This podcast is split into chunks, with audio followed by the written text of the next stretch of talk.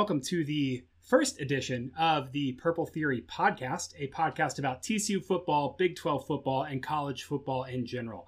I'm your host, Parker Fleming, and I'm here today with my co host, Grant McGalliard. Grant, good to talk to you, man. It is good to talk to you, Parker. Uh, how you holding up out there in, uh, in, in the big city of Fort Worth? Doing, doing all right. Uh, getting a lot of time walking the dog, uh, trying to maintain a nice work from home discipline, uh, but that's a little weird when you have a wife and a dog in a 500 square foot studio apartment. So life uh, life is happening to us right now. Indeed, it is. Yeah. Um, great. So so Grant, it's been a little bit since we've been on the microphone. Um, in fact, right before the last game of the season, and then we recorded one more episode, but it was lost to the uh, it was lost to the internet. It's gone forever. Much um, much like the Wu Tang Clan, we're going to make one copy of the album and sell it exclusively to Martin Shkreli. Yes, um, five hundred so million dollars. Yeah, be on the lookout for that. Um, yeah. So Grant, what are we what are we doing here? Um, I think that's the first question to start. Last season, we did a podcast um, really as an adjacent podcast to the Frogs of War podcast on their same feed, just special episodes. And so this kind of marks the official transition away from the Frogs of War feed, um, but with the still with the same great content. Um, obviously, you want to listen to Jamie and Melissa on the Frogs War podcast in season and out of season. This will be a, an adjacent and a complement and um, a, a, different feel than that podcast, and we're just going to have all of our episodes in the in the same feel, uh, in the same sure. feed. Excuse me. Yeah, did, did I cover sure. that? Did I cover that well, Grant? I don't know. Yeah, I think so. Yeah, I definitely still listen to uh, uh, the Frogs War podcast with Melissa and Jamie for sure. Still listen. This is as you're accustomed to if you listen to uh, the Stats of War podcasts of old, going to have a statistical bent to it. Um, but at the same time, we're going to expand the horizons a bit to the Big 12 um, and sort of act as a guide, I think, and correct me if I'm wrong, for, for TCU fans to know what the Frogs are getting into this season. Um, if again, if this season is played at all, and when appropriate, casting a wider net out into the greater college football landscape. We can get trends, stuff like that, and uh, just just kind of taking a wider scope, I think, than what we did uh, on on the old feed. Definitely, um, and I'm really excited about that. You know, the the the stats and stories is kind of a mm-hmm. cliche, but um, really feel like Grant and I bring together two unique skill sets, and so we're super mm-hmm. excited to continue to make great content. Um, this offseason, Grant and I are talking about all sorts of things. We've got a couple guests lined up. We've got some team previews for the Big 12 we're going to go through. We're going to do in depth previews, offense and defense for TCU, break down the schedule, maybe even, um, given that there's no other sports going on, watching a couple old TCU games and reliving those. Um, for better or for worse on, on, podcast episodes. So really excited about this off-season content. Um, but yeah, we're, we're, we're excited to be podcasting again and, and kind of rolling. Yeah, and if you have any ideas, hit us up on Twitter, um, uh, in the reviews of the podcast, whatever. But let us know what you want us to cover. Like I said, Parker and I uh, have a lot of good ideas, and we're excited to get to them. But if you uh, if you have a if something you want us you want us to cover, you know, let us know. Definitely. Um, and we'll continue to do Q and A and all that too, and mm-hmm. solicit those. But also, until there's actual football being played, uh, we're kind of in the wild west. So any entertaining hypotheticals or subject uh, matter, all about that um, as long as it's TCU college football Big 12 centric. Exactly. So uh, let's tie a bow on the housekeeping. That was probably an entertaining four minutes of podcasting, but um, just letting everybody know what we're doing here. Um, pretty much the same thing we were doing, just a little more seriously. Mm-hmm. So um, the first thing I want to talk about, because we, we didn't really get a chance to release our thoughts to the public, the 2019 TCU football season. Uh, TCU had a disappointing season uh, stumbling down the stretch and ending up five and seven, missing a bowl. Uh, mm-hmm. TCU finished sixth in the Big 12 in SP Plus, a per play efficiency metric. They were 43rd overall, and they were sixth in the conference in the free Fremeau Efficiency Index, which is a drive based ind- uh, index of success um, or efficiency. But they were 40th overall, so not not a terrible season. But if you think about the Power Five being 65 teams, um, the five major com- major conferences and Notre Dame. TCU was in the bottom half of the Power Five, which is uh, not not where the Horned Frogs are used to being. Certainly not where the Horned Frogs are used to being in back to back seasons. So, Grant, big picture, 2019 season. Um, man, kind of kind of crazy. What are your thoughts? Yeah, very crazy. Uh, you you can't really look at the season without talking about turnover and not just the ones that were thrown or dropped on the field. Um, obviously, TCU had a total of you know I mean Alex Delton left, Michael Collins left, Sean Robinson left. Uh, three quarterbacks leave kind of mid-season or just at the tail end of the season, and that's a big deal. Um, that's kind of what you look at overall this season, and we'll talk about what we think the memories of 2019 will be on down the road. But I think this year really was a a reset, and I think TCU has to hope it's a reset, um, and that and that the frogs will trend upward uh, um, going forward. But yeah, as far as 2019, it really was just okay. These are the pieces we have. Thank you for your service, Jalen Reagor. Thank you for your service, Jeff Gladney and and Lucas Niang. But this is what we have going forward. They went five and seven in the first year as a big bunch, and we have to hope that the progression happens. And at this point, with no sports around, you can either talk yourself into a sinkhole, which Parker has been doing all week on Twitter uh, and, and, tweeting the most depressing moments uh, of TCU history, or you can look at it as okay, it's only up from here, and you can pick your your, your viewpoint. Okay, well, let's do that. Let's entertain that. Uh, one, I did not mean to get as negative on Twitter today as I did, and I just kind of found myself there. Um, so, if we're looking back on the 2000, 2019 season, uh, let's say in 2023, so four seasons from now, um, a full recruiting class development cycle away, um, when we look back, if we're looking back fondly, if things have gone well, what's kind of the rosy version of 2019? What's the oh, remember this was happening? What's kind of the narrative, Grant, that, that we can really talk about looking back at 2019 in the arc of TCU's football history? Yeah, I think it's going to be the breakout moment for players that ha- will have etched their names into the TCU history books, right? So uh, Max Duggan, you know, obviously his stats don't look good, but he had the moments. And in 2023, hopefully we'll look, look back and say, look, he was showing those flashes even in 2019 when everything went downhill. Uh, Darius Washington, uh, you know, he was showing those moments, five interceptions, Big 12, I think defensive uh, freshman of the year, even back in 2019 when everything went downhill. Um, and so this this is the launching pad. Ideally, this is okay. They assessed what they had. They brought in Jerry Kill as a special assistant to Gary Patterson, whatever that means. Uh, they brought back Doug Meacham to help on offense, and that all clicked. Everything worked, and uh, those those those kind of those two guys, Duggan and Washington, on, on both sides of the ball, turned into when you make the TCU, you know, top 100 players of all time, they're going to be up there in the top 30, top 20, and you saw that potential in 2019. Am I wrong? I mean, am I talking to you? I mean, I know that's the rosy view, but there is potential, Parker. Absolutely. I think I could talk myself into this. So, um, two things. One, a tweet from uh, Pro Football Focus College earlier today the two highest graded safeties in 2019. No qualifiers other than safeties in 2019. This is not Big 12. This is not freshmen. This is not underclassmen. This is all safeties. Number one, Tre'von Moehrig, TCU, 92.1 overall grade. Number two, ArDarius Washington, TCU, 91.7 uh, overall grade. Those are the good? two best safeties in the country. That's real. Good um, lord. So there's there's your narrative right there. Couple that with six of these losses were one score losses. Mm-hmm. Um, and every single one of them involved something catastrophic and boneheaded. So mm-hmm. you can go through one by one uh, if we want to relive these moments. But oh, let's you know what. Let's nope. do it, but okay. real quick, give the one sentence. I mean, start with SMU. That's obvious. Okay. Uh, fourth and SMU. one wild, uh, or, or, or uh, yeah, fourth and one, fourth and one took Sewo, ran the wild. Oh, oh, oh, I'm, I'm going to cut all this. SMU yeah. brought Alex Delton in to run, took Alex Delton out, and had Sewo throw a pass. Uh, disaster. That would that was the game. Kansas State blocked punt, and then the Skylar mm-hmm. Thompson run at the end. Mm-hmm. Um, Oklahoma State really Two hate Chuba Hubbard runs. I, I mean, well that I was gonna I was gonna put it on John Stevens Jr. dropping the ball. Uh, ah, yeah. Literally and figuratively. I yes. think if TCU comes back and scores in the third quarter, they pull away. That was just wind out of their wings. Mm-hmm. But um, Baylor, Max was in, um, or mm-hmm. the David Balsami holding penalty. Mm-hmm.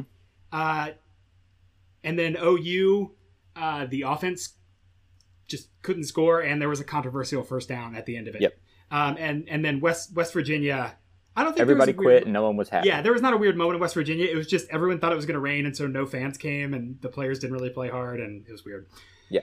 Um, so yeah, I mean, I think you could you could legitimately explain away the losses as okay, young team. This was a break glass in case of emergency season with Max Duggan. Um, he was probably supposed to redshirt this year, and um, came through and won the starting job and is going to be TCU starter for for the for the future. So I think this is you know that that moment against Texas where he ran and got the touchdown and Mhm. immediately threw his threw his frogs up. I think this this season that kind of encompasses this for Max Duggan. It was the beginning of his uh, an excellent career, um, even if it wasn't an excellent year uh, st- stats wise. Uh, the last thing I'll say about the Rosie version, uh, this was the worst year for wide receiver drops that TCU has ever had, and Mhm. um, that hopefully is the case. That this was the worst year, and it will only get better. Can I ask you this? Do you know off the? I mean, I'm sure you don't have the exact stat off the top of your head, or maybe you do. But do you know how th- those drops are regarded in the stats community? Are they luck, or are they kind of a more systematic thing? I- i- Is, there a high variance there between you know year to year for receivers? Or Yeah, so I, th- I think there's high variance, and um, I I've done done a little digging on some free trials of some some better advanced data, um, and I've seen like seven drops, and that Max Duggan was like at 68 or 70 percent catchable or on target passes. okay, Um, so some of it was QB for sure, but but I think there were seven to ten just outright. Oh, Max Duggan should have, or Max Duggan should have had a completion and possibly a Mhm. touchdown there. Mhm. Um, but also, as you see from year to year, that's catches are something that can be improved. There's there's Right. talent that lets you you know go up and put two fingers on the ball and and pull it in fully extended, and then there's hey TCU players were just dropping the ball hitting their hands, Yeah. and that is definitely fixable. So as long as it's an emphasis, I think that'll um, Yeah. improve. and and I I mean I asked just because you know I, I was kind of hard on um, I think it's Te'Vailance Hunt earlier in the season, and then he made that catch in the end zone against Baylor um, in the first overtime. So yeah, like, but I mean, I mean, he he got a little better over the season, but I don't know. He did. He did. And, and, again, I'm not trying to to say anything bad about Taylor. I, I this just, is the early Rosie I had- section. Sorry, you're right. He did improve Yes. over the season. yes, that's that's what I meant. He, he got better as it went on, and, and that's what I mean. I, I think he's going to be good. I just meant I was I was hard on him earlier in the year, but yeah, Yeah. Um, two more things I feel like we would be uh, neglecting if we didn't talk about this. Uh, one, Taye Barber's coming out party. Um, Mhm. His his his arrival on the scene is is pretty awesome. Um, and I think that's that's pretty great just to see what he can be when he's healthy, and for him to have a full off season with Max Duggan, full off season in quotes. Who knows what that looks like? Um, and then the second thing is is TCU really felt like they were getting in a groove uh, right about the Texas game, kind of finding themselves. And yes, Texas had defensive issues and played an extremely stupid game, and and, and in a lot of ways gave that game to TCU. But TCU capitalized on it, and that's important. Uh, that was also Lucas Niang's last game, and you Yep. saw the offensive line just implode after that. Mhm. Um, understandably, guys were moving around. It, depth got a lot thinner. The experience level went way down just by taking Niang out. And so um, I think next year TCU's got some um, grad transfers coming in at, at tackle, which will be really really good to shore up that unit. Also, some guys got some experience, and then you just you just don't expect to have big injuries like that back to back. Um, That that was just something weird that happened this season and really threw off the course. yeah, for sure. Um, okay, so now we've done that. We've done the nice version. We've done the we're positive. Um, things are things are going to improve. Let's look at this negatively. If in 2023 we're looking back on this season as kind of the the linchpin of of what uh, is linchpin the right word? You're the you're the words guy. As Uh, the if, if 2013 is going to be, let's call it the fulcrum. where- The fulcrum, things, that's right, you know, that's what I was going shift. for. Yeah, yeah. of of TCU's demise, the the waning years of the Gary Patterson era. Um, what's what's our negative spin on this season? So I hate dealing in hypotheticals. That's a lie. I, I like doing it, but but I'm going to engage in one here. If right, this was sort of the beginning of the end, then we're going to look back in 2020 and in 2023 at all those close losses and say that sh- uh, maybe one or two could have been ascribed to inexperience, but in 2023, if TCU has not improved, it's going to be more of a okay, look, this system isn't working. And, and maybe I don't think it's necessarily the 425. I think you know Patterson's defense, the scheme still limits really really good offenses. Um, we saw it with Oklahoma this year, um, Baylor as well, but it's more of the whatever the philosophy on offense is, straight up cannot you know continue to work. Um, maybe maybe come be caught lightning in a bottle with Trevone Boykin and a little bit with Kenny Hill. Um, maybe it was just the right time in a weak Big 12 in 2014 or 2015. But if in 2023 TCU isn't regularly competing for a Big 12 title and all these players haven't grown and progressed to where we would expect them to in the optimistic version, it's going to be because the scheme simply doesn't work and that they haven't done enough to fix it. And again, I don't mean that as an indictment now on any coach necessarily. I just mean that in four years, if TCU hasn't gotten there where we want them to be, excuse wow, I turned 12 years old for a minute, where we want them to be, that's why. I agree. It's it it'll be because they doubled down on what didn't work this season. Mm-hmm. They said, you know what, this didn't work. Let's do it harder. Yeah. Um, yeah. You look at you look at six one one losses. You look or one one score losses. You look at what are probably inexcusable losses to SMU at home and West Virginia at home. Mm-hmm. Um, and and you start to think, okay, losing winnable games consistently means something's going on. And you think there's going to be potentially three first round draft picks uh, on in the NFL from this team. The talent is there. You have the two highest, greatest safeties in the nation. You've got Taye Barber and Jalen Reagor, and and a core of really competent tight ends. Mm-hmm. Um, not to mention a, a two-headed monster in the running back uh, field that no one else can boast that that depth of a, of a one-two punch. And then you have Max Duggan who can consistently bail you out with your legs, with his legs, um, and make some decent throws when you when you get him in the right situation. You start one of the best linebackers in the country as well, Garrett Wallow. Garrett yeah. Wallow, yep. Uh, I just take I take him for granted because he's just so consistent so and amazing, and he's going to play for TCU for the next fifteen years. Um, and and you start to think, okay, well, the players were good, the games were winnable. What happened? And mm-hmm. you start to look at the offense and everything you said about the scheme and all that. So I think this is kind of that that decision point of this is either the bottom of TCU's development cycle, and it feels weird because Sean Robinson and Justin Rogers didn't work out. Mm-hmm. And we just had to hit a bump in the road, and TCU is back to that 9, 10, 11 wins competing for the Big 12 championship for the next couple years. Or, um, or this is, you know, offense has changed and TCU yeah. can't keep up, and Gary Patterson rides out the next four or five years and um, hangs it up saying, you know what, I did great things in the early 2010s yeah. and it just didn't go my way, and that's fine. Still a hero, no doubt yeah, about it. Absolutely. However he goes out, still absolutely. Statues yes. justified if Gary goes three and you know three and eight the next. Yeah, I guess you can't go three and eight, three and nine the next three years or whatever. Mm-hmm. Um, yeah. So I, I, I, oh, go ahead. No, I was I was going to put you on the spot a minute, but finish your thought. Uh, I was gonna I was gonna transition, so do it. Perfect. So, um, what number? I mean, without delving too much into the schedule, what amount of wins next year? What record does TCU have to have for you to not feel nervous? Okay, so senior quarterbacks, right? Right. Ehlinger, Brewer, Purdy. Is Purdy a senior? Yeah. Purdy has to be a senior. Right Dude, I, I, he's been a senior for like three years. Dude, I, don't, I don't understand. I just people feel like they're around forever. Yeah. Um, I like that dude, but feel like they're around forever. Um, okay, so so you got three quarterbacks that are pretty good. All three of those teams are going to be pretty solid. Mm-hmm. Uh, I think Oklahoma State's going to be nasty. Um, I do um, too. We've got returning production. We'll talk about that later. I think West Virginia is going to be a lot better than people mm-hmm. are going to think. Um, and I think Oklahoma is going to be very competent. Uh, worst case scenario, they're going to win nine games. So mm-hmm. you start to look at that and think, okay, TCU is not running the table next year.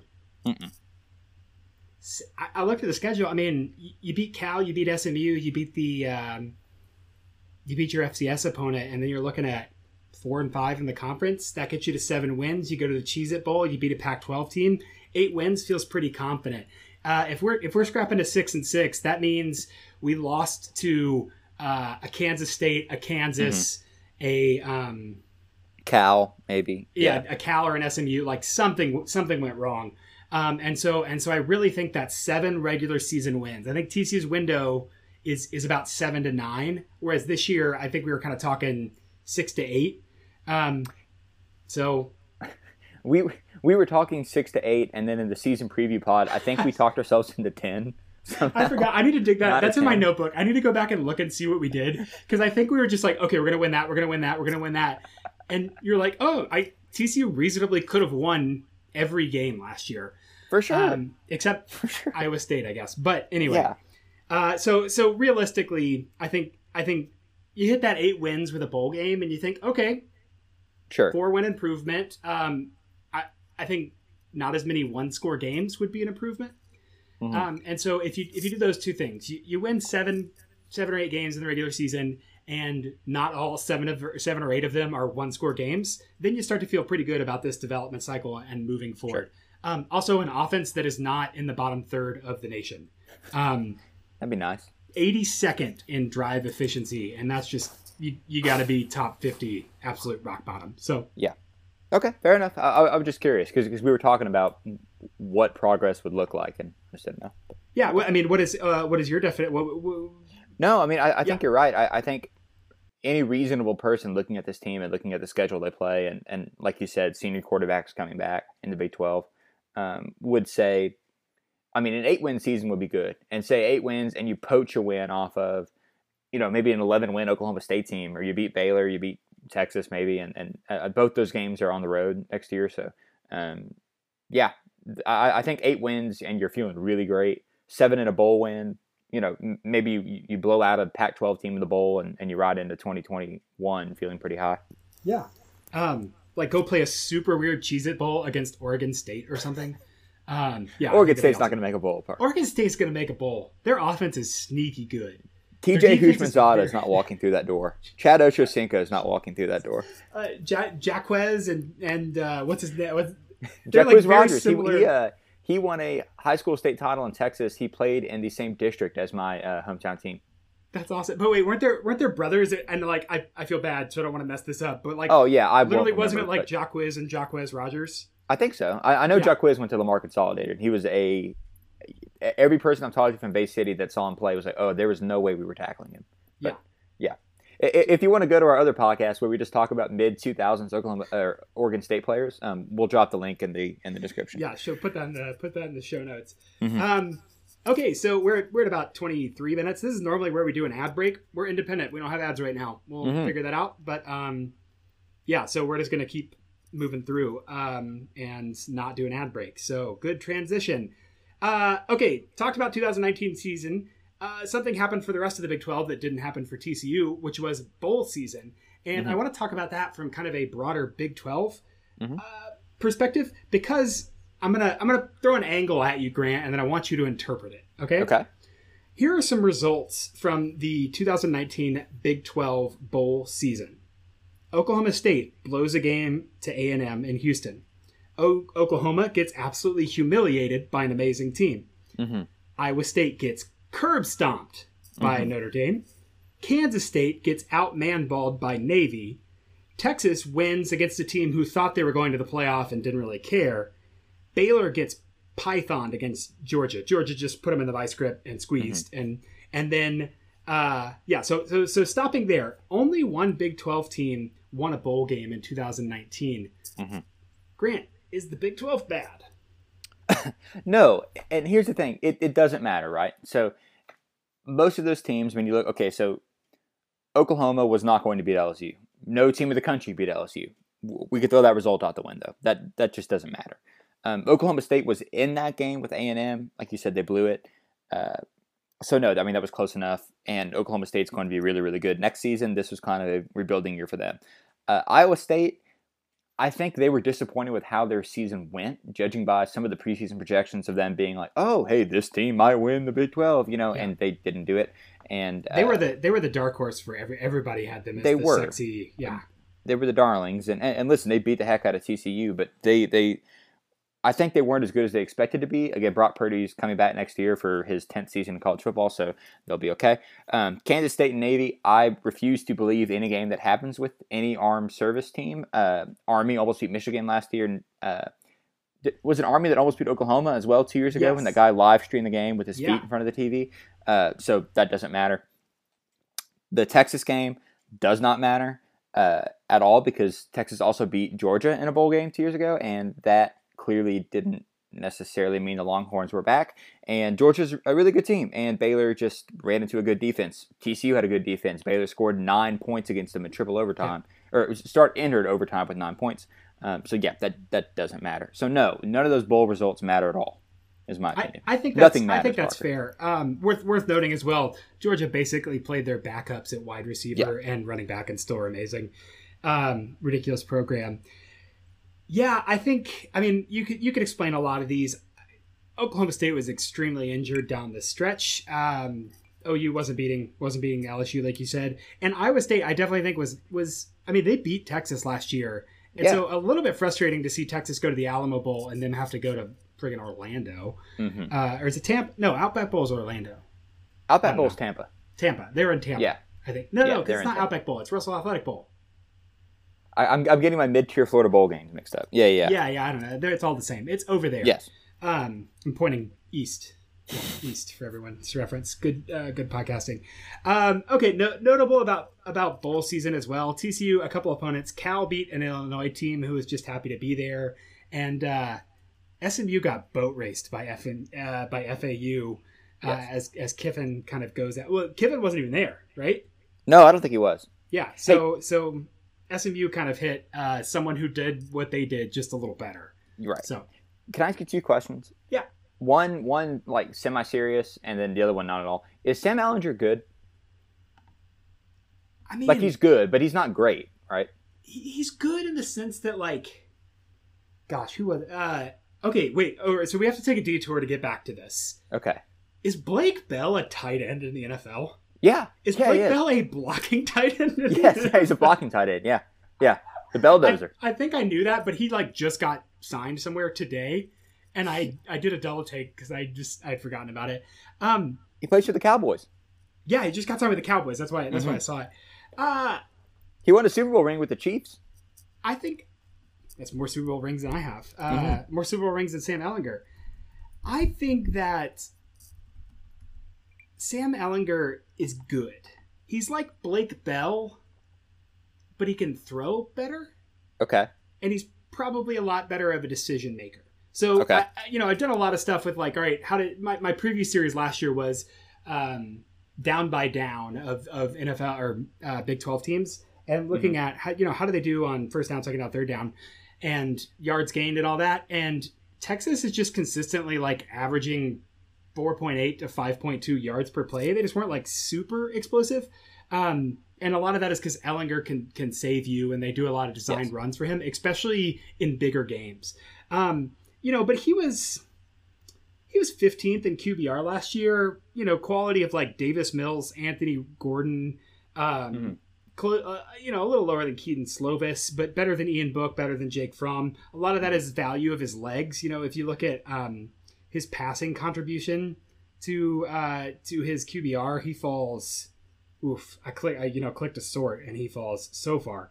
Mhm. Um, oh my gosh, he falls really far. So a, a lot of that value is his is his legs for sure. right. Um, and that doesn't mean he's bad. He's a really good college quarterback. I don't think he'll like run up draft boards or anything, um, just because. I mean, Yeah. he's he, he might be able to have this talent set, but the Herman offense plus the offensive line woes plus the running back woes plus the defensive woes they've had, he's just had to you know kind of play junk ball, and so I think Right. that's hurt his profile. But I think also that's really his skill set. No, I agree, and, and I I mean, I mean, the reason I asked is just because I was looking at my Dave Campbell's Texas football the other day, and um, Ehlinger was on the cover. Uh, a good friend, Shehan Jeyarajah, friend of the pod, um, wrote the cover story, and we talked a lot about whether or not we think Sam is a quote unquote elite quarterback. And as much as I hate to blame things on media narrative, I think if he didn't play for Texas, we he wouldn't get talked about that much. Um, I, I, I hate like if you had to ask me if I want Brock Purdy or Sam Ehlinger as my quarterback, I like I would have to really think about it. That's Like, that's exactly Purdy's- where my mind went. I kind of thought because Brock Purdy, did not do Like- great last year. Brock, Brock Purdy, yeah, he kind of had a bad year. Uh, He, he did. Yeah, well, okay, well then maybe not, but, but I, I just I, I can think of other quarterbacks I would want Right. on my roster besides him, and I know there's a ton of narrative around him. I know that he, like, it, by all accounts, is a a good kid and be a good leader, and like you said, can will take hits and run, and those are all extremely valuable things. I just have seen some poor decisions from him. The Yeah. TCU game most notable, and I I, I just kind of question whether or not and we'll get to this more when we talk about Texas later on in the season. But just because we're running on Big Twelve bowl teams, I I, I don't know if he's as elite as people want him to be. Yeah, and I and I think the Alamo Bowl was hundred percent his wheelhouse of rah rah. sure. Let's let's do this. Let's win this bowl game. Let's get excited. Um, so I think he's going to have a good season. I think he's going to be definitely one of the top four quarterbacks in the Big Twelve. But there's been a lot of guys who have been top four quarterbacks in the Big Twelve. I don't I don't know what that means. So Kenny Hill was a Um, top four yeah. quarterback in the Big Twelve at one point. Blake Bell. Trevor Knight. I mean, we, we, we can go all day. I mean, I think that's actually who I was gonna. I think Trevor. Knight, I think Blake Bell is too far back. I think I was thinking of Trevor because Trevor Knight was quarterback when TCU beat them in 14, right? yeah, well, yes, and then he was also the quarter when they beat uh, Alabama.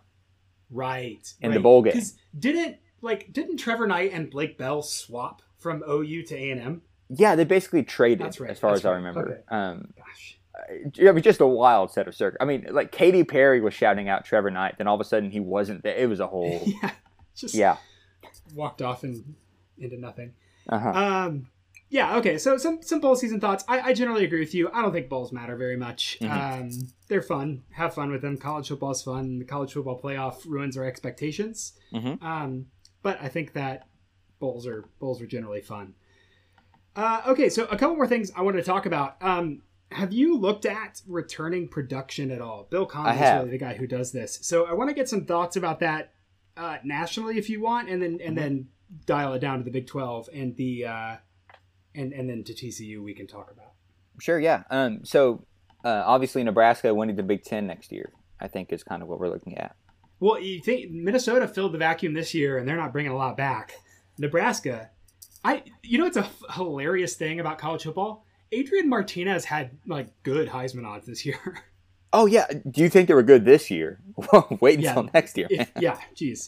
Uh, yeah, they're they're they're bringing back uh, a whole lot. They're 17th overall. They're bringing back 92% of their offense and 59% of their defense. So second most offense returning um, in in the nation. The the Big 12 or the Big 10 West is one of the easier paths to the college football playoff.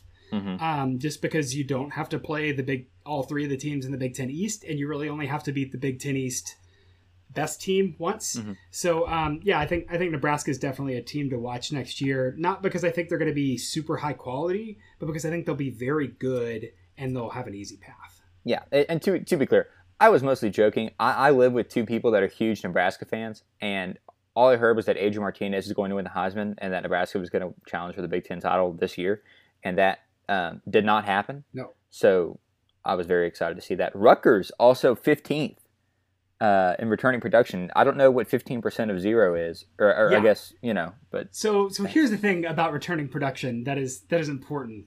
Um, if you are bad and you bring everyone back, you're gonna be bad again. right. Uh, and so Rutgers, very much on that. Virginia Mhm. Tech, very much on that. Mhm. Um, Northwestern is going to be amazingly bad again this year. Um, I don't know. They, they might have tweaked their offense, but you're just like, okay, you, you weren't bringing back great raw materials. Um, so so there is kind of the caveat here with all of this that it, it really doesn't matter how much you're bringing back so much as what you're bringing back. And this is, you know, these numbers that we're looking at are weighted Mhm. towards quarterbacks and towards um, skill positions, but still, uh, yeah, some of these are a little man. misleading. Yeah. Uh, uh, and, one serious thing I will say, um, looking at the nationwide picture before we flip focus to the Big 12 and TCU, um, I do think for USC coming back, um, Clay Helton obviously kept his job. A lot of people are clamoring for it, but man alive, I mean, they return so much. Kedon Slovis comes back to uh, return the fifth most production of any team in the country. 87% of their defense, which is huge. Um, it wasn't a great defense, but it's, you know, for, for a Power Five team, there's a lot of four or five stars on there And, And, they're in the Pac-12. They can just score a million points and Yeah, exactly. And like you said, you have Slovis coming back, so that really solves a lot of your problems. Uh, I think that's that's really great for them. Also, as much as we've talked about the Big Ten for some reason in the last five minutes, Illinois made a bowl last year and they returned seventy eight percent of their production, they're doing it again. Back-to-back bowls for Illinois. which is cool. Like Yeah. honestly, it's cool. Like I Honestly, it's a good thing. I wouldn't care about them at all except for Lovie Smith and his Exactly. Santa beard. So keep it up. Um, Yeah. Yeah. Okay. Let's let's focus this back to the Big Twelve and kind of talk about this picture generally. Um, Oklahoma State is bringing back the most offense and the most defense. I'm just making sure. Yes. Yeah. Um, which is funny because I'm going to give you a little bit of credit. You did a series last spring, uh, maybe Mhm. last summer, about units you wouldn't expect that would be good, and Yep. one of those was Oklahoma State's secondary. Yep. and they were good. Uh, so that was that was a great good catch by you. And you. Uh, basically, all of them are coming back. Yeah, So I think, they are, and, and, and that's Okay. one of those things where like against TCU, they didn't allow. I mean, I, I think Pro Wells had a long touchdown, if I remember right. I mean, I was at that game, and I don't remember, but um, yeah, th- they didn't allow TCU to do much, you know, as far as long passes down the field. And I think um, with them coming back and with Spencer Sanders turning into apparently like Mike Gundy's like platonic ideal of a quarterback. Uh, yeah, Oklahoma State's going to be frightening, Parker. Yeah. They're going to be really good. Um, I, I, I think so, and I think them coupled with uh, two, two, two things. One, Texas is uh, ma- made some hires and looks to improve their defense, and then kind of has that. You know, they have talent on defense. They were they were young and injured last year, and they have um, that senior quarterback. Mhm. I think the the quality of those two is going to put a real wrench in Oklahoma and probably challenge Oklahoma for the first time to not make it. Yep. Um, because OU is going to have a new quarterback, and it's you know Spencer, Rat- Spencer Rattler on all accounts is very good, and he's been in the system and been learning. But the probability of just continuing this run is you know increasingly small every year, more and more volatility. So I think I think just just because there's two really experienced teams with Iowa State lurking not too far behind, Sure. that um, o- Oklahoma is going to have a, a harder path to the Big 12 championship game than they have had potentially ever. Yeah. And also, and I can't stress this enough, um, Kenneth Murray's not there, and the bad band can't hurt us anymore. That's true. Um, he he was incredible at linebacker, and without him, um, you know, it's going to be really, really hard for Oklahoma to uh, replace him. Yeah. Well, you think about it, just in returning production in the Big 12, uh, man, Kenneth Murray and Jordan Brooks both being gone is Yeah. a weight off of people's not not really for TCU because Jordan Brooks went out of the game and things got way worse. But uh, in general, those two guys not being there uh, is, Mhm. is giving some offensive coordinators some size of relief. Mm-hmm. No doubt. Uh, so where's TCU on this list? So TCU uh, is 64th overall. Um, They're bringing back 75% of their offense and 51% of their defense. So that's I'm guessing like losing Blacklock and, and, and those guys and Gladney. yeah, so, I would so that's a little misleading because you, you lose Blacklock and Gladney. That doesn't really speak to capable guys that have been, you know, that were hurt or, or only played portions of the season. Mm-hmm. So like Maring didn't play the full season. Mhm. Um, Hodges Tomlinson didn't play the whole Yeah. season. Ardarius La'Kendrick Van Zandt didn't play the full Van season. Zant is Yeah. Noah Daniels is lurking in the yeah, man. that's funny. I was I didn't mean to say that, but Noah Daniels is lurking in the corner, um, and he's he's a top flight corner as well. So defense, I think, is going to be a lot better than than the returning production says. And then on offense, um, they're losing 100 percent of their rushing. Yep. And that doesn't speak to Daimarqua Foster's huge thighs, which are going to be c- very capable of of running the ball. T H I C C, Daimarqua Foster. and then uh, the Uh, Darwin Barlow coming Darwin back. Barlow, Amari sorry. Coming back. At running back as well. Uh, that's going to be really, really fun to watch. Daimarqua But yes. Foster's thighs. Um, the am, am I wrong? Is it Barlow or is it Foster? That's like ridiculous. No, I think I'm. Golly, I'm, I'm They're almost college football running backs. I think They're it's both Foster. huge. I'll, I'll, but I, I'll I sure. think it's Foster. Th- This is Um, it's a shame. I, I got to remember yeah. who has the biggest eyes on the team. Um, I'll but yeah, no, it. But then you look at like wide receivers. Okay, tons of drops, and then yeah, you lose Reagor, and literally we just like threw the ball to Reagor, but our passing offense was terrible. So we're of course losing a lot. Taye Barber didn't play the whole season. You know, mis- misleading. Like the Texas game is what TCU's offense should be, and the returning starters from that are not the ones that are really getting counted in this. So it can be a little bit misleading. Every team, I'm sure, can explain away some context, but I really Sure. feel like TCU uniquely, as long as they're not at the very bottom, you're bringing back a quarterback, you're bringing back an amazing back seven.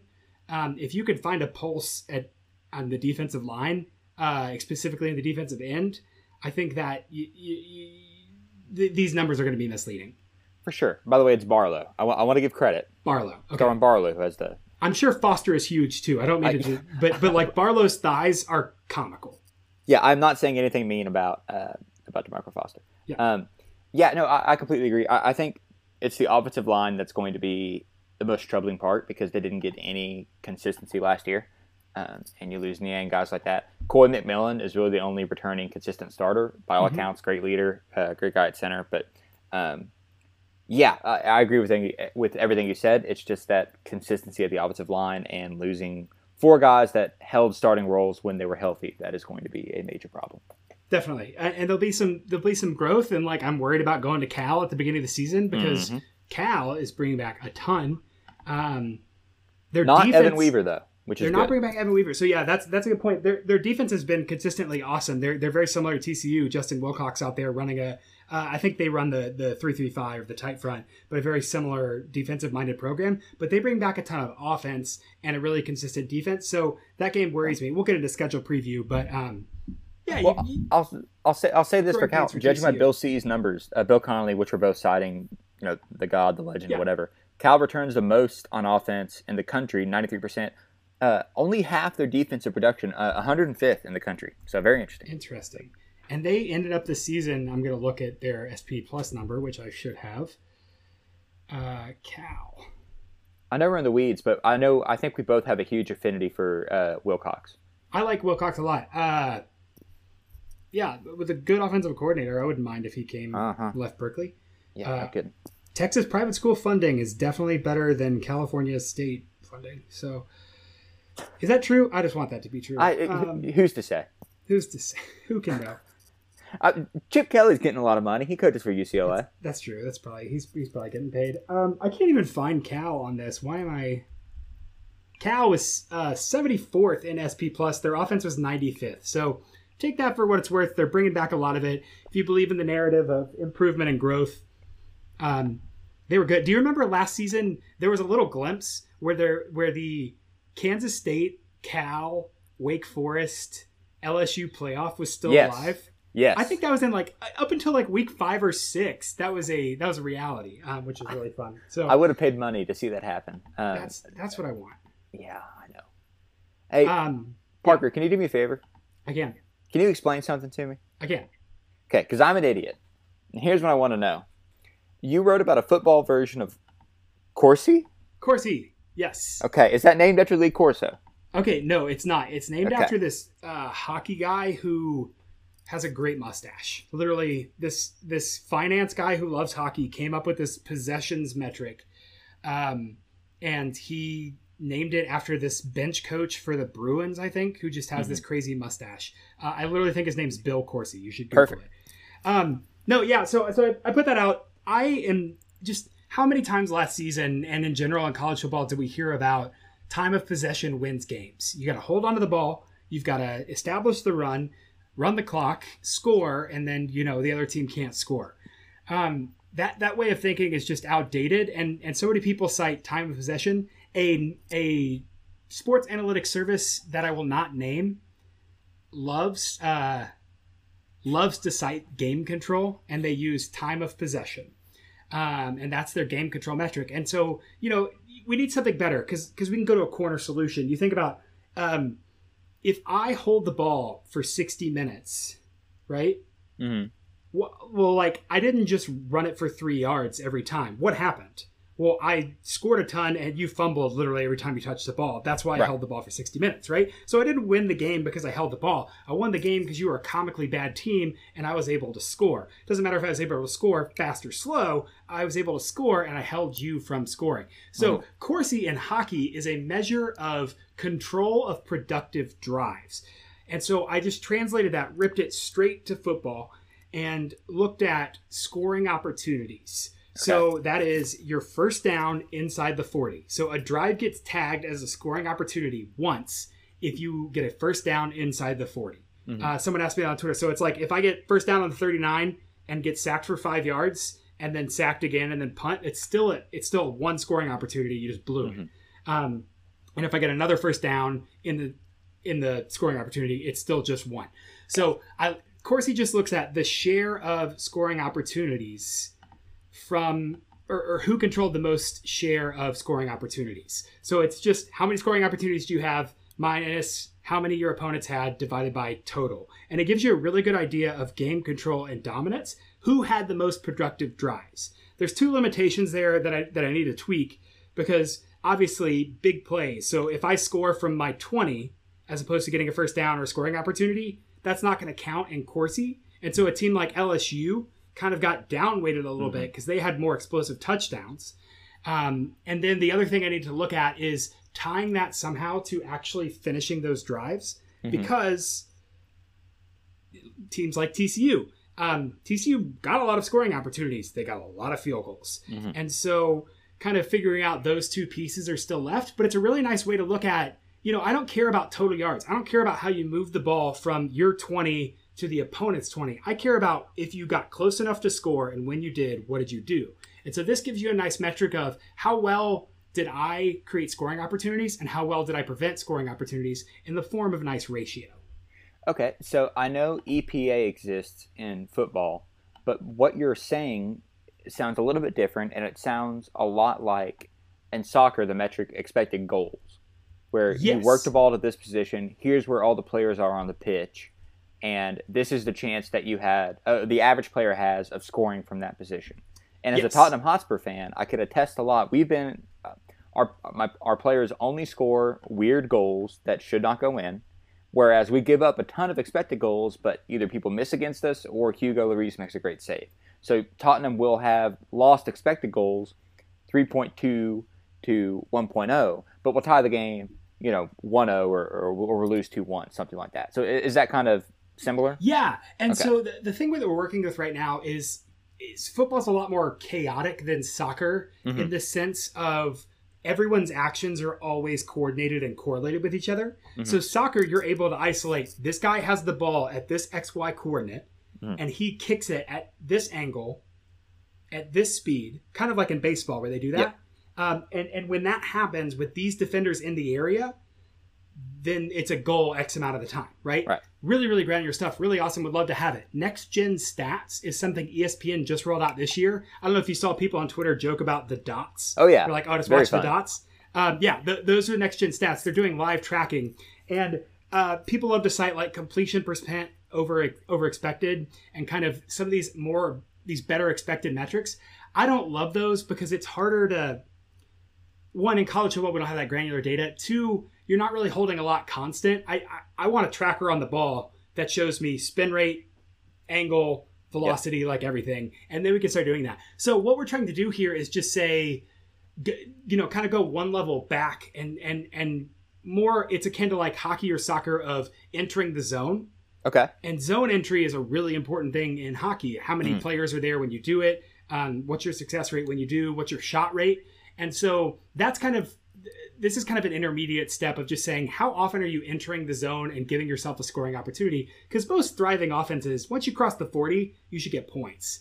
Yeah. um, and so saying okay how many how many opportunities are you creating for points? Translating that to expected points added is a little tricky because expected points added is based on down and distance Mhm. and so and yard line. And so if you get across the 40 you have first down at the 40 and 10 well everyone else has that too. It's it's bound right? You can't you can only add a certain number of points because your expected points right there is like three-ish and the most you can get is seven uh, or, or six really because we don't care about the extra point. The No. most you can get is six. So really all you can do is add three points. So it's bound. And so there's a, there's some mathematics we got to think about there because it's not just a, a continuous distribution. It's it's literally censored. Um, so that's probably two in the weeds for where we want to go But I don't know. As I- we're building listen, up to that- I enjoy all of this. This is very entertaining. as we're Yeah. building up to that, we have this really nice possession control, and, and it works out pretty well. So unadjusted for opponent, top ten, Clemson, Ohio State, Georgia, LSU, Utah, Boise State, Michigan, Florida, San Diego State, Notre Dame. I have no qualms with that. No, I don't either. San Diego Uh, State's interesting, but I don't have a problem Their, with it. their defense was really, really good, and their Yeah. offense was competent enough that they, um, they, yeah, because because of course you could be really, really high because you let your opponent have zero scoring opportunities and you get one, Mhm. right? And then you're going to have hundred percent. That's going to be your ratio, uh, or it could be really, really low, vice versa. So San Diego State just didn't let people have scoring opportunities. Um, Bold strategy, but it seems to have paid off for them. Yeah. yeah, I mean they were they were good. Oh yeah, they were Uh, for sure, for sure. So yeah, there, there's opponent adjustments. There's there's translating that into finishing drives, and there's accounting for big plays. But I think this is a really nice step, getting away from. I you know I just get so. It's cool that people can do like multi-level models and XGBoost and all this machine learning, but I don't think we have the data for that right now. And so Yep. I'm trying to say, let's cover our bases. Let's go a little slower. Um, I'm cooling on EPA a little bit. I like it, but I'm trying to put it in more context than Wow. am just a single metric. Uh, The more I read about it, and the more I just think, I don't know, opponent adjustments are weird. I don't know what to do with it. It's a good descriptive metric, but it's weird predictively. So, I mean, um, this is this is like Sting leaving the police and going Yeah, solo. I mean. I, I, I, I just that's that. By the way, that's the most up to date reference I could think of. Uh, Yeah. Beyonce leaving the uh, the uh, the the Pussycat Dolls. No, that's not the Pussycat Dolls. Uh, Destiny's Child and going solo. Parker, Ah. I cannot believe you're you're leaving EPA. I'm not. I'm not leaving it. I'm just saying, it's. It needs to be in context. It's a really good descriptive. Like, what did you do? But it by itself, you know, decimal points. Like, oh, these guys are 0.4 EPA better than the other one. I was like I don't know how much 0.4 is. We got to investigate that. So the more I read about it, the more I just think we need to contextualize it. It's really, really good to help us understand what you did on the field. What we do with it is kind of we just got to Okay, Question fair enough. Fair enough. Yeah. I believe you. um, okay, that was me rambling about stats. I want to do the last segment here, something that I'm very excited about. Um, I have been thinking about like TCU conspiracy theories or hot takes or counter factuals, and here's the best one I have. So I want to Mhm. throw it at you, and we'll just very quickly. I want to. I just want your response. Okay. Sewo Olonilua should have been a defensive end from day one. Okay. I don't think it's that hot uh, in terms of the take, and I know that he was asked and said, "I want the ball in my hands. I want to. I want to run the ball." Um, I think that was a mistake for him individually because look at how defensive ends are getting paid in the NFL right now compared to running backs. And Mm-hmm. I wouldn't pay a running back bus fare to the stadium, Barker. no, no, they have to. They have to pay me.